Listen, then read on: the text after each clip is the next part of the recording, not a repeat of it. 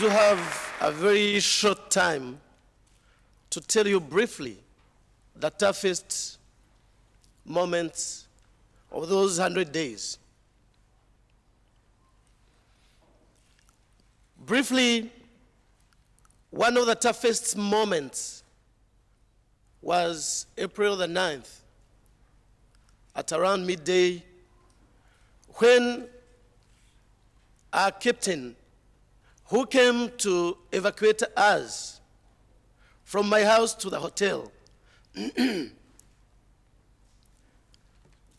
stopped us at one of the streets of Kigali. I was handed a gun, and the captain told me that, listen, you traitor, you are lucky we are not killing you today, but have this gun and kill all of your cockroaches in those two cars. In those two cars, I had my wife, I had my children, and 26 neighbors. We were a group of 32 people.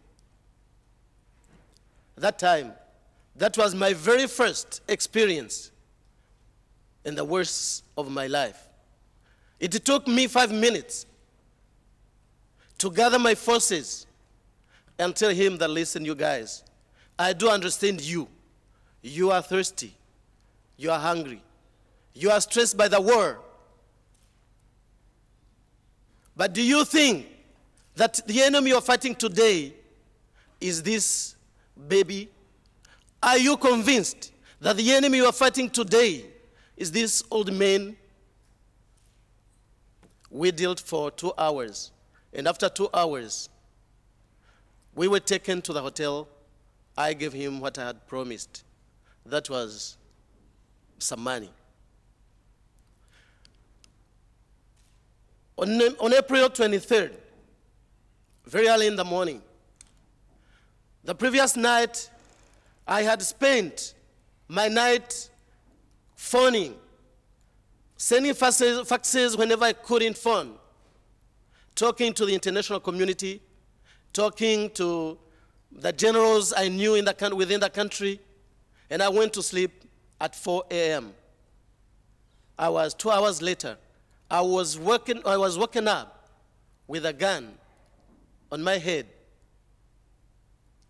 And, and an order from the Ministry of Defense to get out, to turn out all the people who were in the hotel. And on April 23rd, I had about 800 refugees in the hotel. And that, that voice told me that, sir, turn out all the people in this hotel within a half an hour. I told him, I begged him and told, told him that, listen, my friend, these people who are here are refugees. If I tell them to go, I'll tell them that they are going where? Who is taking them? How is he taking them? What security has been organized for them? He told me, I'm sorry. Did you really understand what I meant? I said, maybe no. Your message not decoded. He told me, tell them to go as they came. Now I had decoded the message. It was very early in the morning to call anyone in Europe. It was too late in America because it was midnight. I only had to rely on the generals within the country. After, within the 30 minutes, I had to, I, I had to do all I could, and I had the, the Assistant General Chief of Staff of the Gendarmerie, who came and picked those guys out.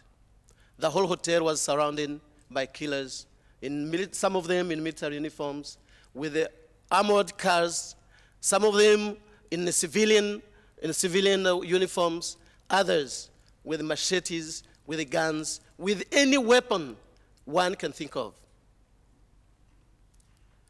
On May the, the, the 2nd, in the night, I had to take one of the toughest, if not the toughest decision in my life.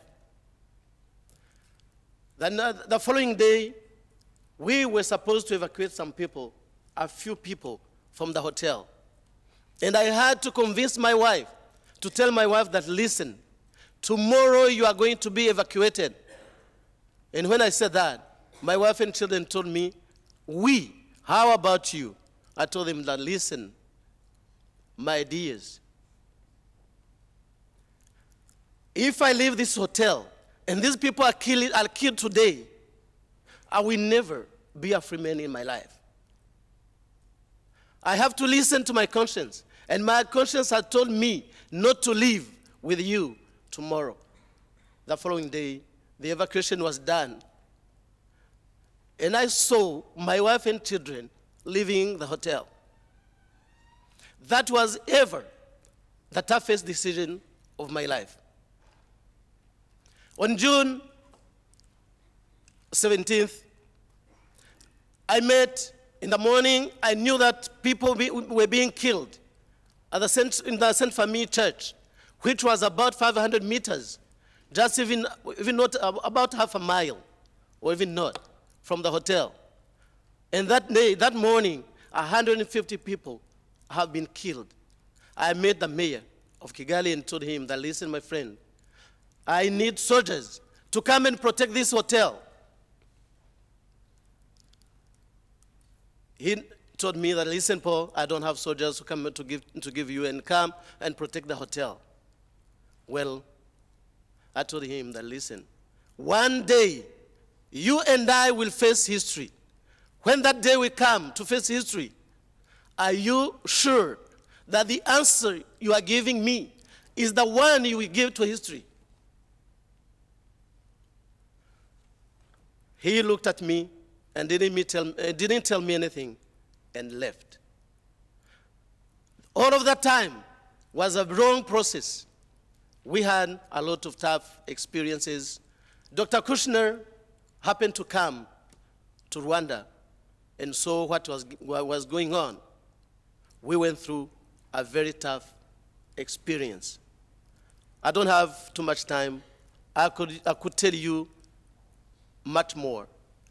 But thank you very much for listening to me for this few time I had. Thank you.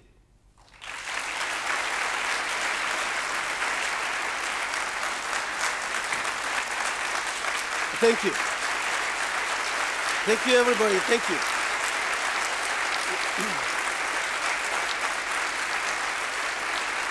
Thank you.